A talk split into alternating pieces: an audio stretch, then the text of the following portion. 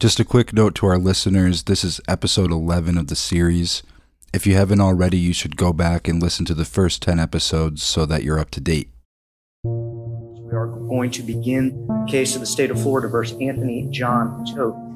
Megan Todt and himself had an agreement that everybody needed to die. You observed him to be in, uh, incoherent. Yes, some of the things he was saying um, weren't coming out clearly. Could not decipher them. That's something that could be sustained if someone were stabbing themselves or if they were being stabbed by somebody else. It's not possible to assess definitively whether diphenhydramine was the cause of death. You take full take full responsibility once it's done. So, did you kill your family? No. From the day in New London, Connecticut, I'm Sten Spinella, and this is Looking for the Todt Family. You, Anthony John Todt, are a destroyer of worlds. We assume many of the people listening to this podcast have paid some attention to Tony's trial and know that he's been convicted for murdering his family and the family dog. All we can do, all we've tried to do from the beginning, is to report to you in the clearest possible way what is going on with this case. For more than two years, we have been following the Todt family's story. That has required digging, finding the truth when it wasn't readily available.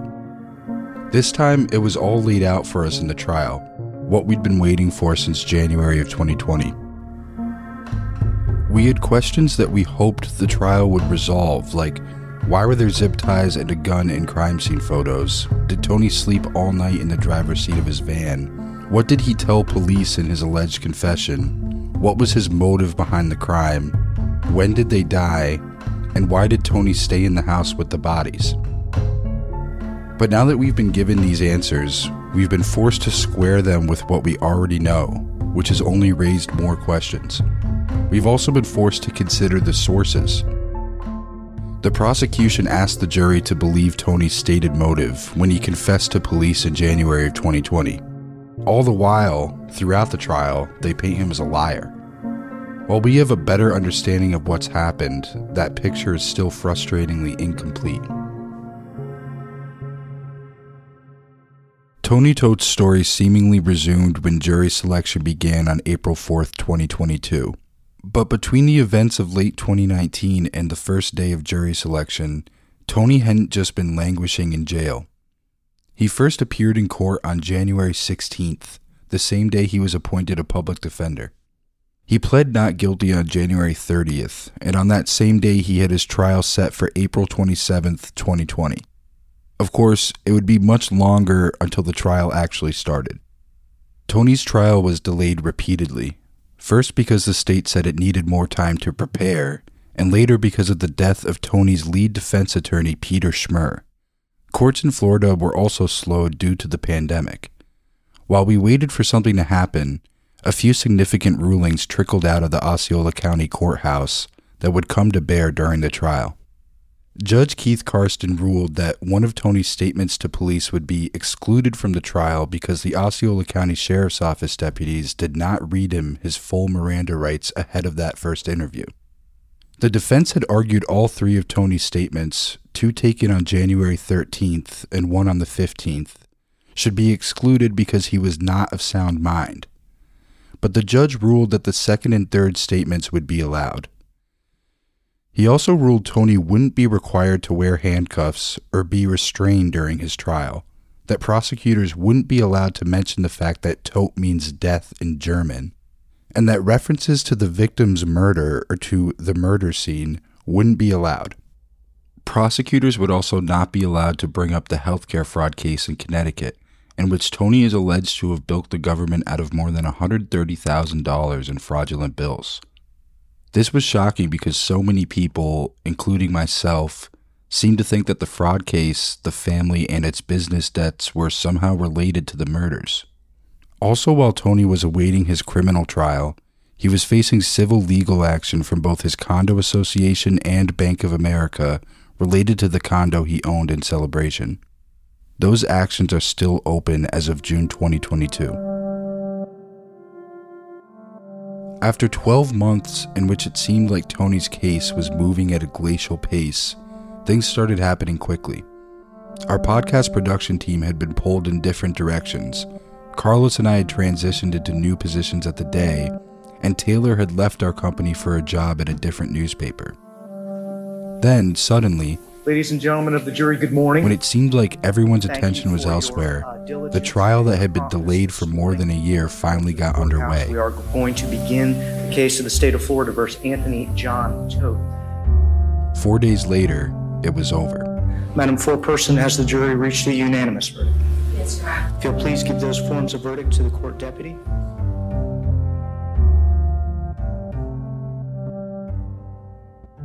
When the trial started on April 11th, we watched on a remote video feed as Assistant State's Attorney Danielle Pinnell walked the jury through the days after relatives lost contact with Tony and Megan. December of 2019 started out like every other December for the Todt family. There were thousands of people watching this live stream, but only a handful sitting in the courtroom. At some point in the middle of December, the extended family of the Todts began to get worried. Occasionally, the camera panned across the mostly empty benches in the The gallery. sheriff's office went out to 202 Reserve Place in Celebration multiple times. I recognized Megan's aunt Cindy sitting behind the prosecutors with two or three others. On January 13th of 2020, law enforcement finally made contact with the defendant. There were a handful of people in the last row, and what looked like a few members of the media seated near the camera behind the defense table. Law enforcement made contact with the defendant who advised them that his family, his wife Megan Todt was upstairs sleeping. The view of Tony was mostly from behind, though he occasionally turned to his lawyer or to face the jury. He looked considerably slimmer than he had on the day he was arrested. He advised law enforcement that his daughter Zoe Todt was maybe in the garage. Pinnell's opening was short and matter of fact. As we expected, the state leaned heavily on Tony's confession. Went into Zoe Toad's room while she was asleep. And he took the time to sit with her. And then he rolled over on top of her until she suffocated. We did learn a few disturbing details, including that Tony was most worried about killing his son Tyler because Tyler was the fastest kid and could escape from him and Megan. He was afraid that if something didn't go the way that he wanted, Tyler Todt would escape. We also learned that Tony took the bodies of his family, placed them in the master bedroom, and stayed in that house and that room with them for weeks. The evidence will also show that the defendant, since the date of their deaths until January 13th of 2020 when he was found by law enforcement, stayed in the room as well. Pinnell outlined a motive that she said Tony divulged to police. The defendant in his interview um, says that Megan Todt and himself had an agreement that everybody needed to die in order to pass over to the other side together because the apocalypse was coming. And you'll hear that in the defendant's interview. It was jarring to get this clear answer from the state, as we'd considered this theory on and off the podcast for months. Pinnell had a familiar refrain of, the evidence will show, and finished her remarks in about 10 minutes. And the evidence will show, after you have an opportunity to hear everything, the state's confident, you're going to return verdicts of guilty in this case. Thank you.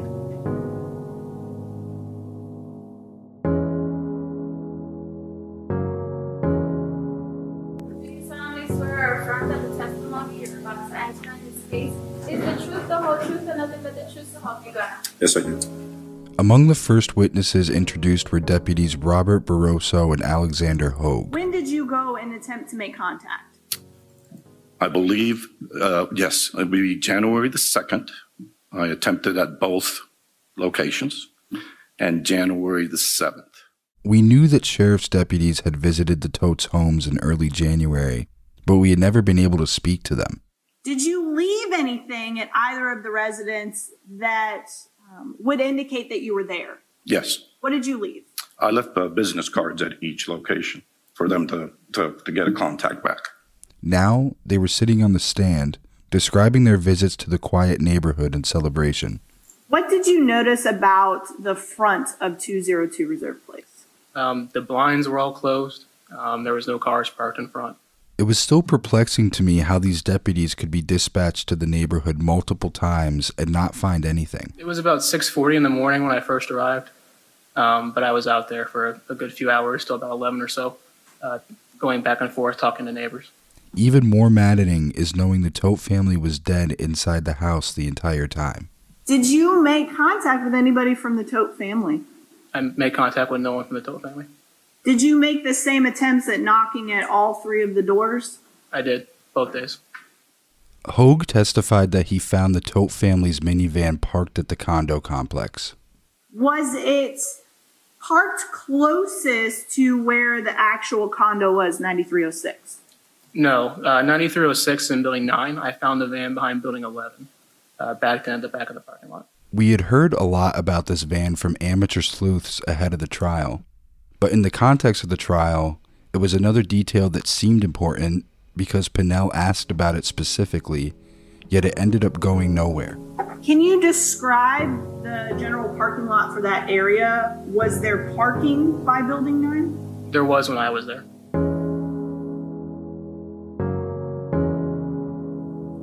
Will you say your first and last name and spell your last name? Yes, it's Michael Phelps, P H E L P S. When federal investigator Michael Phelps, who was among the first to find the Tote family dead, took the stand, his testimony was awkward in a way. On January 13th of 2020, did you attempt to make contact with somebody identified as Anthony Todt in your capacity as a law enforcement officer? Yes, I did. Remember, before the trial, the court decided not to include anything about Tony's alleged healthcare fraud. So, Phelps was repeatedly referred to by Pinnell as a law enforcement officer. After you opened the door to the residence, what, if anything, did you notice? Um, you know, the same thing that we had seen from outside, all the lights were off. Um, and uh, noticed a really foul odor right uh, right upon opening the door. It was baffling to me that they didn't tell the jury the very reason why Phelps and the feds were at the house that day and why the Todt family's bodies were found when they were. How long have you been a law enforcement officer? Uh, approximately eight years. The odor that you're speaking about, are you familiar with it? No, ma'am, not particularly. While Phelps is describing his and his team's spotting of and interacting with Tony exactly as we'd heard it before, I couldn't help being stunned by the fact that these investigators were looking into healthcare fraud and wound up finding dead bodies. So we asked um, where the location of his daughter was. What did the defendant say? Um, he said something regarding uh, her being asleep, and he may have referenced um, being at a sleepover. I, of course, can see why the defense didn't want the healthcare fraud detail in the trial, but I wasn't sure why the prosecution wouldn't include it. Wouldn't it strengthen what they said Tony's motive is? Was anybody else alive in the house except for Anthony Todt? No, ma'am.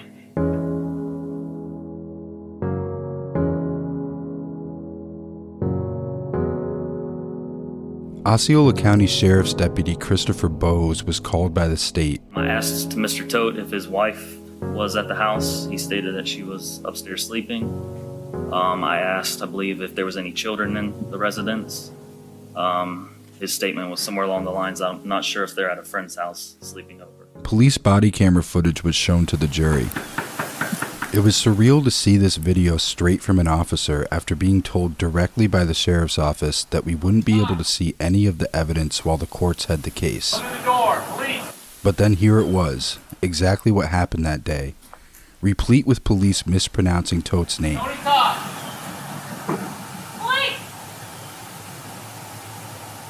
Tony, come to the door. Police had their guns drawn on Tony until they realized he was not a threat. Tony, you coming downstairs? It took him a long time to get down the stairs. He was breathing heavily and he was mumbling. I can't remember if they went to a sleepover last night. Keep coming down the stairs. To see this moment of reckoning, with the authorities finally becoming aware of the tragedy that befell the Todt family, and to witness Tony seeing both healthcare fraud investigators and local sheriff's deputies in his home, What's your wife's name? Megan. Has anyone heard her talk? Matt. Megan? Megan. honestly, the surreality of it comes from the fact that I felt we'd already seen what happened before.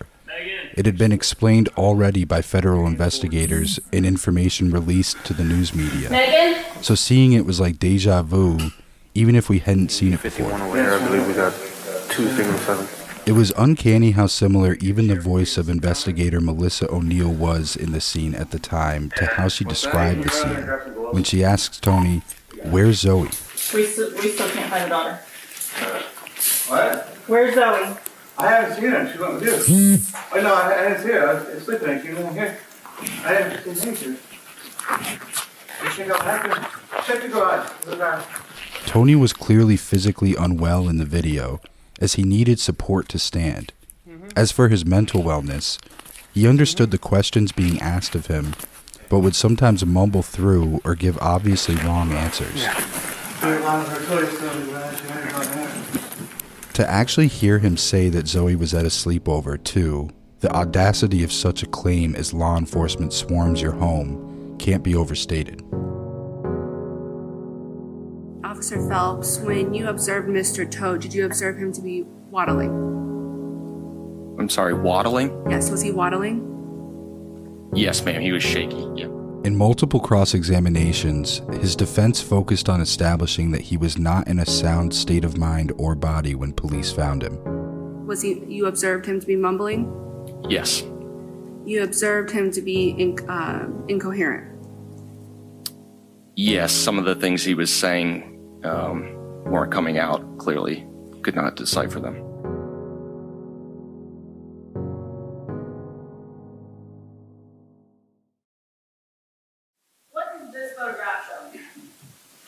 That photograph uh, is an overall shot of the front porch and is an overall shot of two cell phones that were located on the table there on the porch. Emily Seda, the supervisor of the Osceola Sheriff's Forensics Unit, walked the prosecution through the house with the photos she took at the crime scene. And what is the room that you can partly see that's directly across from the dining room?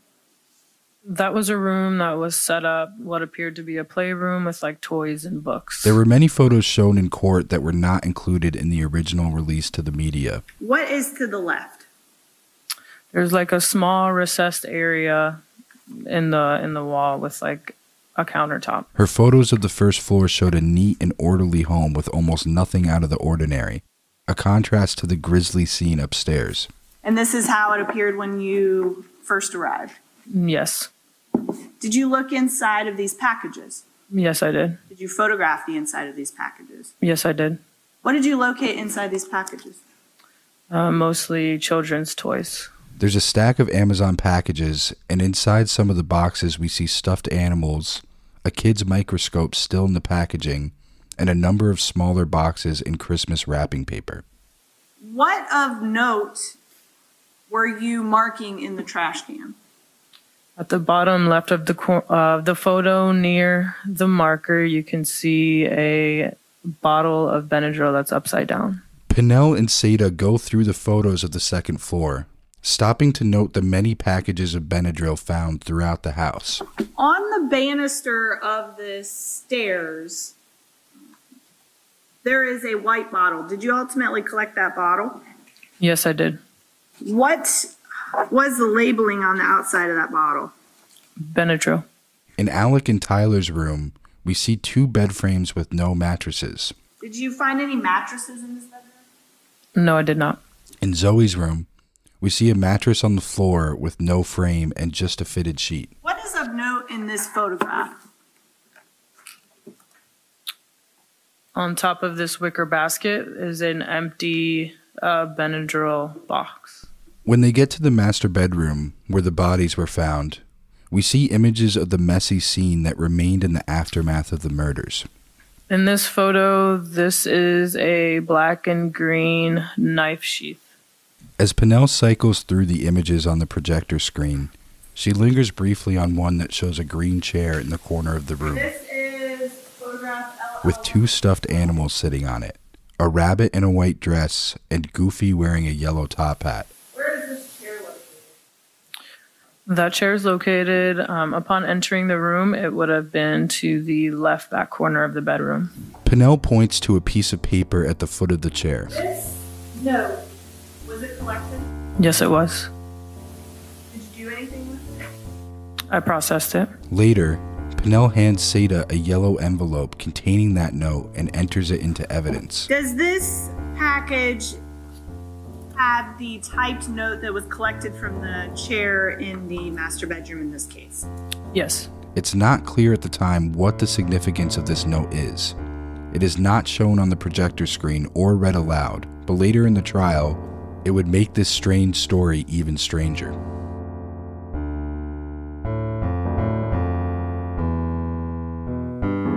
That is under the bed on the left side of the bed. Back when we first saw photos of the crime scene, Uh, the bed in the master bedroom. two of the most puzzling details were a BB gun that looked like a handgun and a receipt for another separate BB gun. What was this item? It was a BB gun. Seda's testimony confirmed that there were, in fact, two BB guns, one found under the bed and another found in a bag in a closet. That is the master closet in the master bedroom. We would find out later why Tony had these guns. That is an additional BB gun.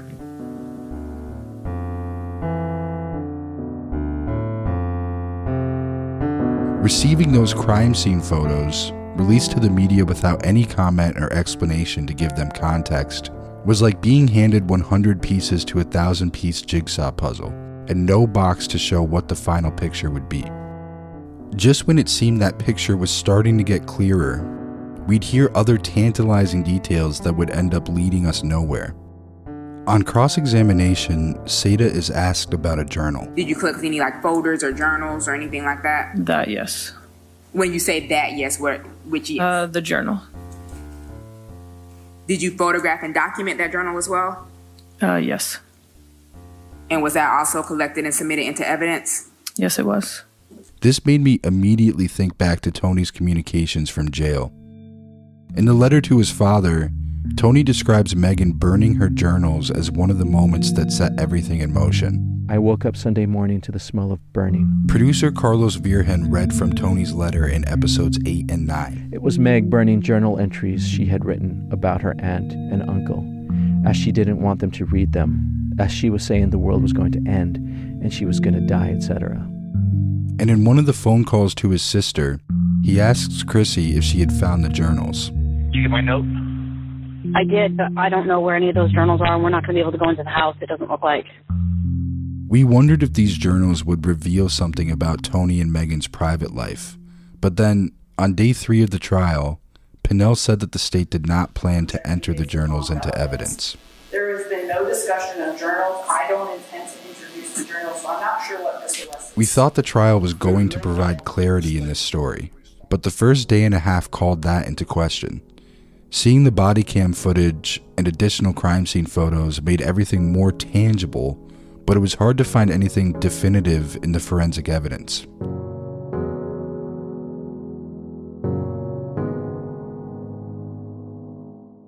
In photographing him, there was an injury on his hand, correct? That is correct. We had seen photos of Tony from when he was taken into custody, and it appeared that he had several injuries. And then on his chest, I believe there were also some wounds indicated. Yes, there were. Forensic technician Selena Melendez confirmed this, describing injuries to his neck, abdomen, and hands. And then um, I believe the last photographs, SS 15 and 16, were of a wound or something to the neck area. Uh, it. I wouldn't say it's a wound. It's more of kind of like a impression or a mark.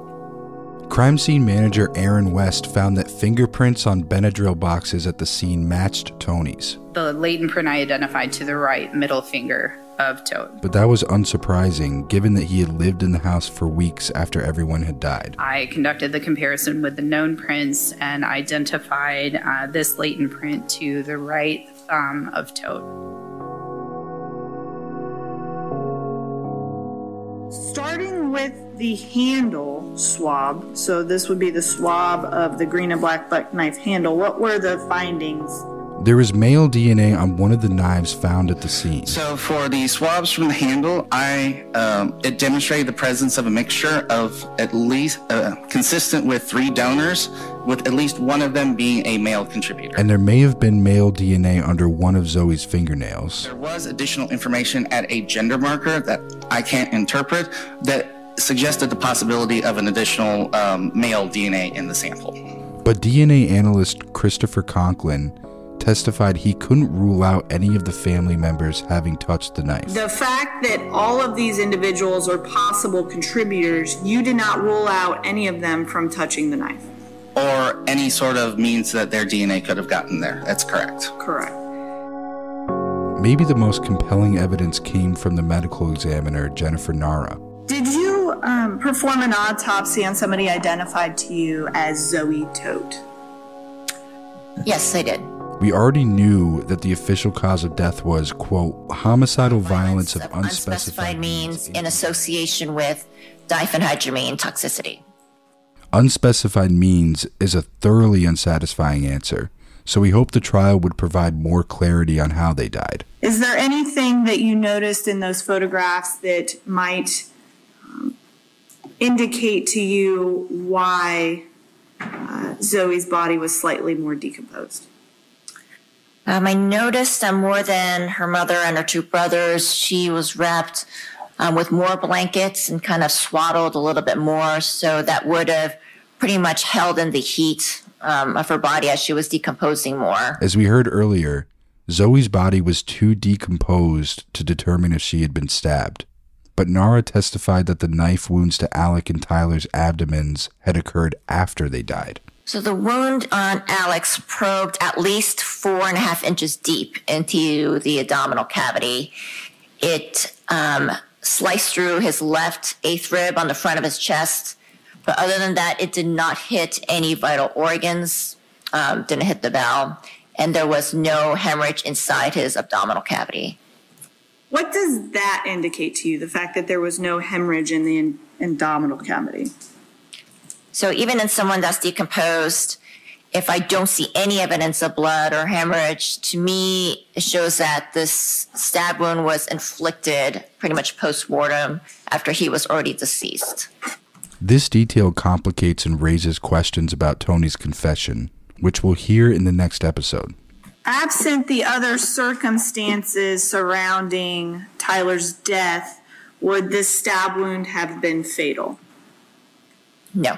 Megan, on the other hand, had been stabbed before she died. So, given the state of decomposition and the fact that she actually has some hemorrhage, uh, to me, that indicates that she was she um, sustained those injuries antemortem when she was alive.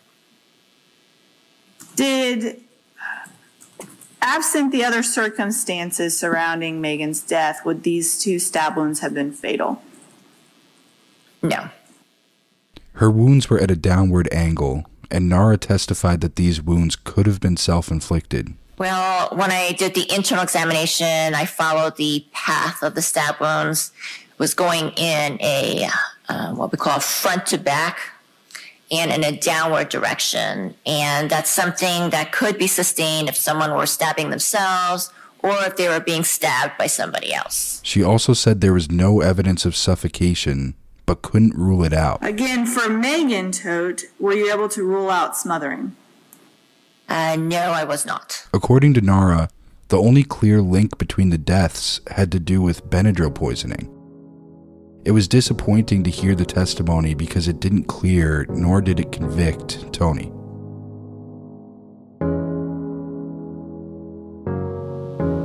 Did you receive a canine in relation to this case? I did. Veterinarian Adam Stern performed an autopsy on Breezy, the Todts' dog, but couldn't say how she had died other than that it was not from natural causes. So on the right side of the thorax of the chest of the dog, there was a, a hole. It was approximately one centimeter um, in diameter. He described finding a small hole on Breezy's body, but couldn't say if it was a stab wound. Did it appear that at first it might have been some type of wound that was inflicted? Yes, it could have been. He also couldn't say if Breezy had been suffocated or smothered. The, um, the defect on the one side of the torso, could that have been caused by the dog being upside down in death and part of decomposition? That's, that's possible. All right, thank you, doctor. To form an opinion as to whether the amount of diphenhydramine in Zoe's system would have been fatal to her? It's simply not possible uh, because of the condition of the body and the and the tissues. Dr. Bruce Goldberger, a professor of toxicology, testified that all four of the Todts had ingested diphenhydramine before they died, but he could not tell if it had killed them. Were you able to form an opinion as to whether those levels would have been fatal? Again, my opinion is the same as Zoe, uh, that it's not possible in a definitive way to say that this was the sole toxicological cause of death. It seemed important that this was in the already vague description for cause of death, and yet even the toxicologist couldn't confirm that it was a cause of death. Reviewing that along with your experience, did you believe that these levels were high? I, I would say they're remarkable.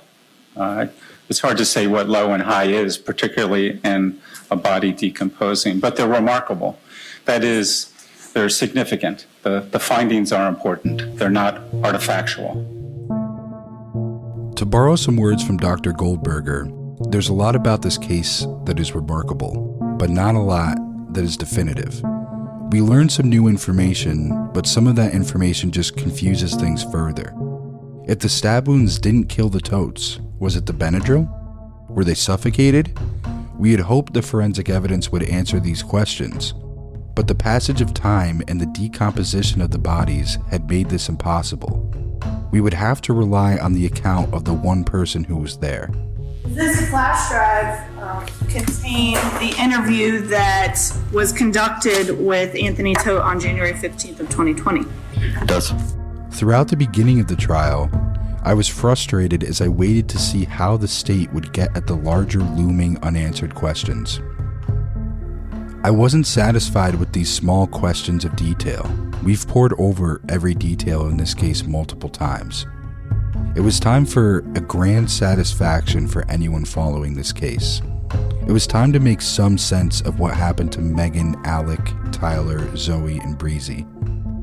Even more, I needed to see Tony's confession that we've heard so much and so little about. Luckily, the wait didn't last long. The state dove into Tony's interview with police on the second day of the trial. I'm required to inform you that you have the right to remain silent. Do you understand? Can you speak up a little bit? Yes. Okay. Anything you say may, may be used against you in court. Do you understand? Yes.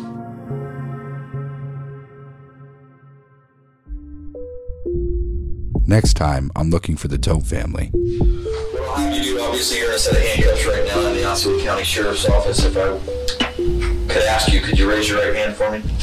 Do you swear that everything that we're speaking about today is going to be the truth and nothing but the truth, the best of your knowledge, so help you God? Yes. Okay.